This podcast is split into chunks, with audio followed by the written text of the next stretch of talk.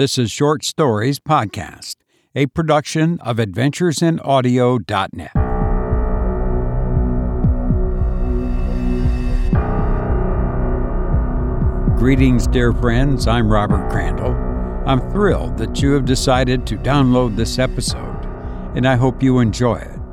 On this podcast, I read short stories of horror, the macabre, ghost stories, and more by authors like Edgar Allan Poe, H.P. Lovecraft, and many others.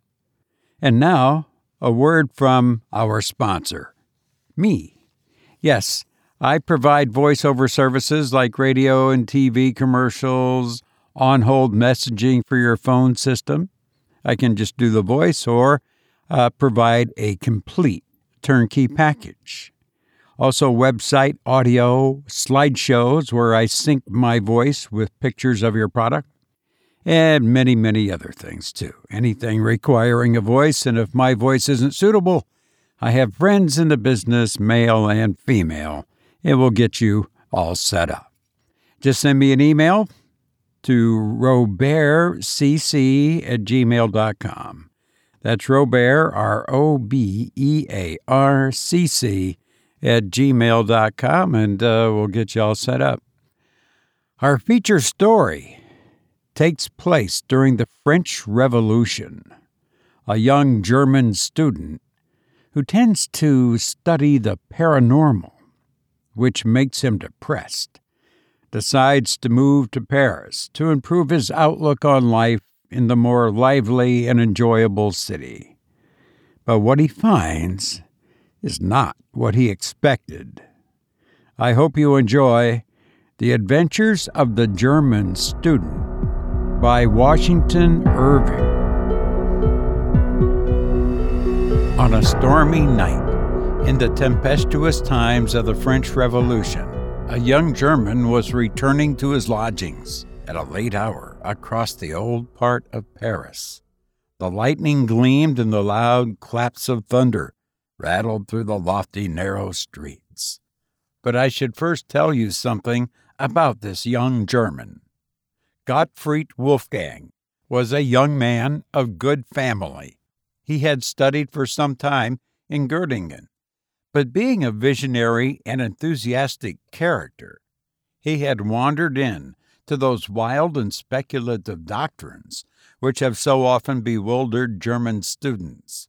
His secluded life, his intense application, and the singular nature of his studies had an effect on both mind and body. His health was impaired, his imagination diseased.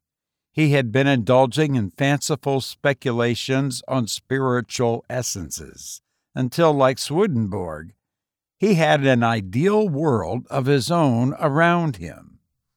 He took up a notion I do not know from what cause that there was an evil influence hanging over him, an evil genius or spirit seeking to ensnare him and ensure his perdition. Such an idea working on his melancholy temperament produced the most gloomy effects. He became haggard and desponding. His friends discovered the mental malady preying upon him and determined that the best cure was a change of scene. He was sent, therefore, to finish his studies amidst the splendors and gaieties of Paris. Wolfgang arrived at Paris at the breaking out of the Revolution. The popular delirium at first caught his enthusiastic mind, and he was captivated by the political and philosophical theories of the day. But the scenes of blood which followed shocked his sensitive nature, disgusted him with society and the world, and made him even more than ever a recluse. He shut himself up in a solitary apartment in the Pays Latin, the quarter of the students. There, in a gloomy street, not far from the monastic walls of the Sorbonne, he pursued his favorite speculations. Sometimes he spent hours together in the great libraries of Paris, those catacombs of departed authors, rummaging among their hordes of dusty and obsolete works in quest of food for his unhealthy appetite. He was, in a manner, a literary ghoul, feeding in the charnel house of decayed literature.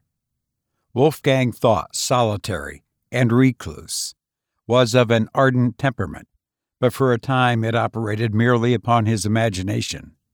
He was too shy and ignorant of the world to make any advances to the fair, but he was a passionate admirer of female beauty, and in his lonely chamber would often lose himself in reveries on forms and faces which he had seen, and his fancy would deck out images of loveliness, far surpassing the reality. While his mind was in this excited and sublimated state, a dream produced an extraordinary effect upon him. It was of a female face of transcendent beauty. So strong was the impression made that he dreamt of it again and again. It haunted his thoughts by day, his slumbers by night.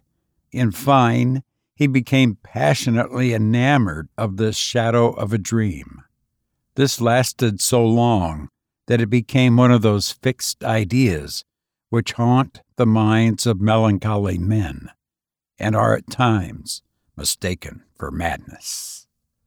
Such was Gottfried Wolfgang, and such his situation at the time I mentioned. He was returning home late on a stormy night through some of the old and gloomy streets of Marais, the ancient part of Paris. The loud claps of thunder rattled among the high houses of the narrow streets.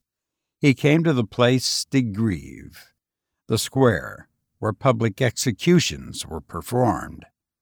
The lightning quivered about the pinnacles of the ancient Hotel de Ville and shed flickering gleams over the open space in front.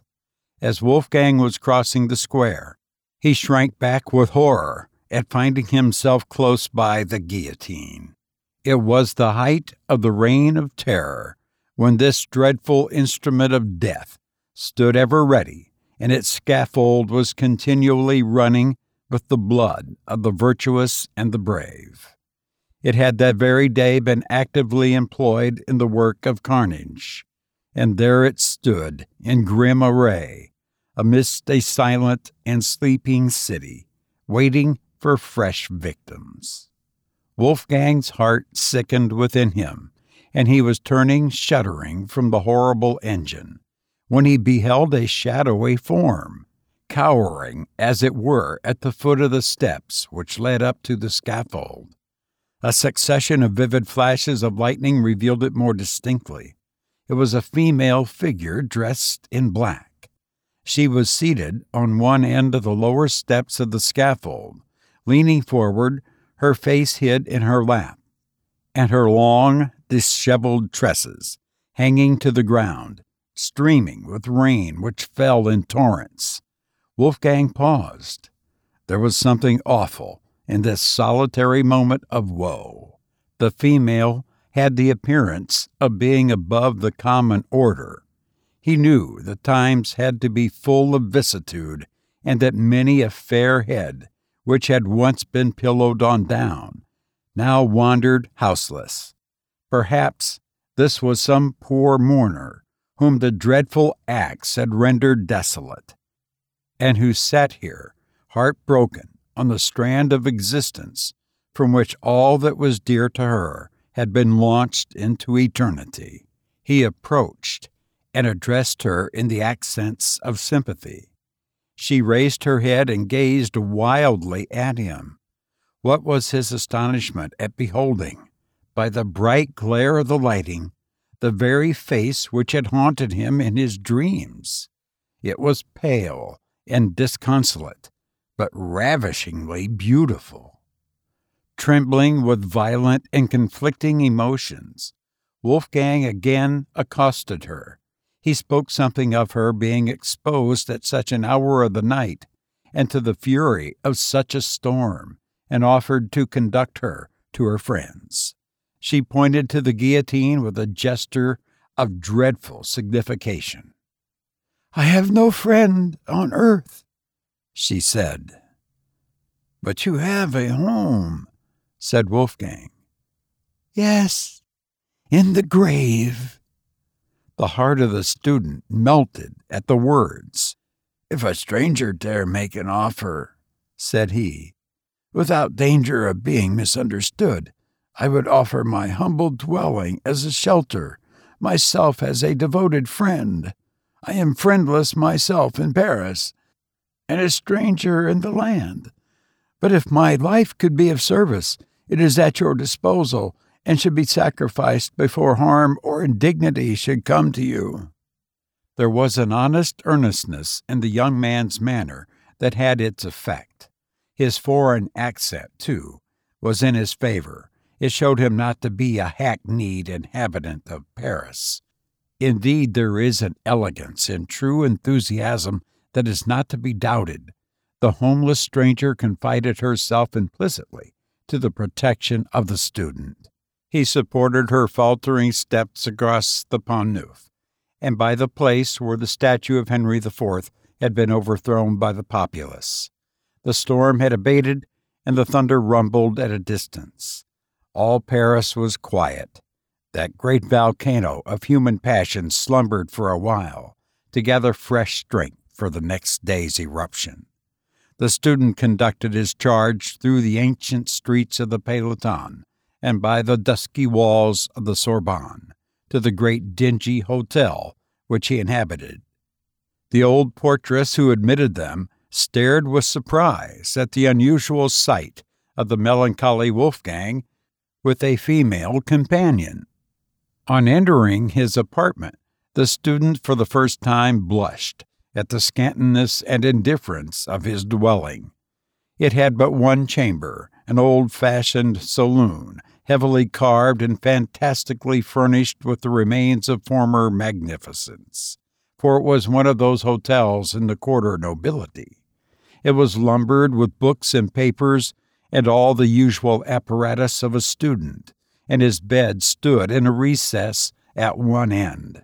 When lights were brought, and Wolfgang had a better opportunity of contemplating the stranger, he was more than ever intoxicated by her beauty. Her face was pale, but of dazzling fairness, set off by a profusion of raven hair that hung clustering about it.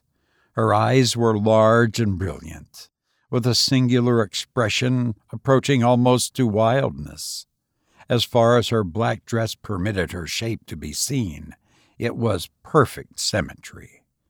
Her whole appearance was highly striking, though she was dressed in the simplest style. The only thing approaching to an ornament which she wore was a broad black band round her neck, clasped by diamonds. The perplexity now commenced with the student how to dispose of the helpless being thus thrown upon his protection. He thought of abandoning his chamber to her and seeking shelter for himself elsewhere. Still, he was so fascinated by her charm, there seemed to be such a spell upon his thoughts and senses that he could not tear himself from her presence. Her manner, too, was singular and unaccountable she spoke no more of the guillotine. Her grief had abated. The attentions of the student had first won her confidence, and then apparently her heart. She was evidently an enthusiast like himself, and enthusiasts soon understand each other. In the infatuation of the moment, Wolfgang avowed his passion for her. He told her the story of his mysterious dream, and how she had possessed his heart before he had even seen her. She was strangely affected by his recital and acknowledged to have felt an impulse towards him equally unaccountable. It was the time for wild theory and wild actions. Old prejudices and superstitions were done away. Everything was under the sway of the goddess of reason. Among other rubbish of the old times, the forms and ceremonies of marriage began to be considered superfluous bonds for honorable minds. Social compact were the vogue. Wolfgang was too much of a theorist not to be tainted by the liberal doctrines of the day. Why should we separate? said he. Our hearts are united in the eye of reason and honor. We are as one. What need is there for sordid forms to bind high souls together? The stranger listened with emotion. She had evidently received illumination at the same school. You have no home nor family, continued he. Let me be everything to you, or rather, let us be everything to one another. If form is necessary, form shall be observed. There is my hand. I pledge myself to you forever. Forever? said the stranger solemnly. Forever, repeated Wolfgang. The stranger clasped the hand extended to her. Then I am yours, murmured she, and sank upon his bosom. The next morning the student left his bride sleeping and sallied forth at an early hour to seek more spacious apartments suitable to the change in his situation. When he returned, he found the stranger lying with her head hanging over the bed and one arm thrown over it. He spoke to her but received no reply. He advanced to awaken her from her uneasy posture. On taking her hand, it was cold. There was no pulsation. Her face was pallid and ghastly. In a word, she was a corpse. Horrified and frantic, he alarmed the house. A scene of confusion ensued. The police was summoned. As the officer entered the room, he started back on beholding the corpse. Great heaven! cried he. How did this woman get here? Do you know anything about her? said Wolfgang eagerly. Do I? exclaimed the officer. She was guillotined yesterday. He stepped forward, undid the black collar around the neck of the corpse, and the head rolled on the floor. The student burst into a frenzy. The fiend! The fiend has gained possession of me! shrieked he. I am lost forever. They tried to soothe him, but in vain. He was possessed with the frightful belief that an evil spirit had reanimated the dead body to ensnare him. He went distracted and died in a madhouse. Here the old gentleman with the haunted head finished his narrative. And this is really a fact? said the inquisitive gentleman. A fact not to be doubted, replied the other. I had it from the best authority. The student told it me himself. I saw him in a madhouse in Paris. You've been listening to The Adventures of the German Student by Washington Irving. If you enjoy this podcast, please share it with a friend. I really appreciate your being with me. And now, I must leave. Take care. Thank you.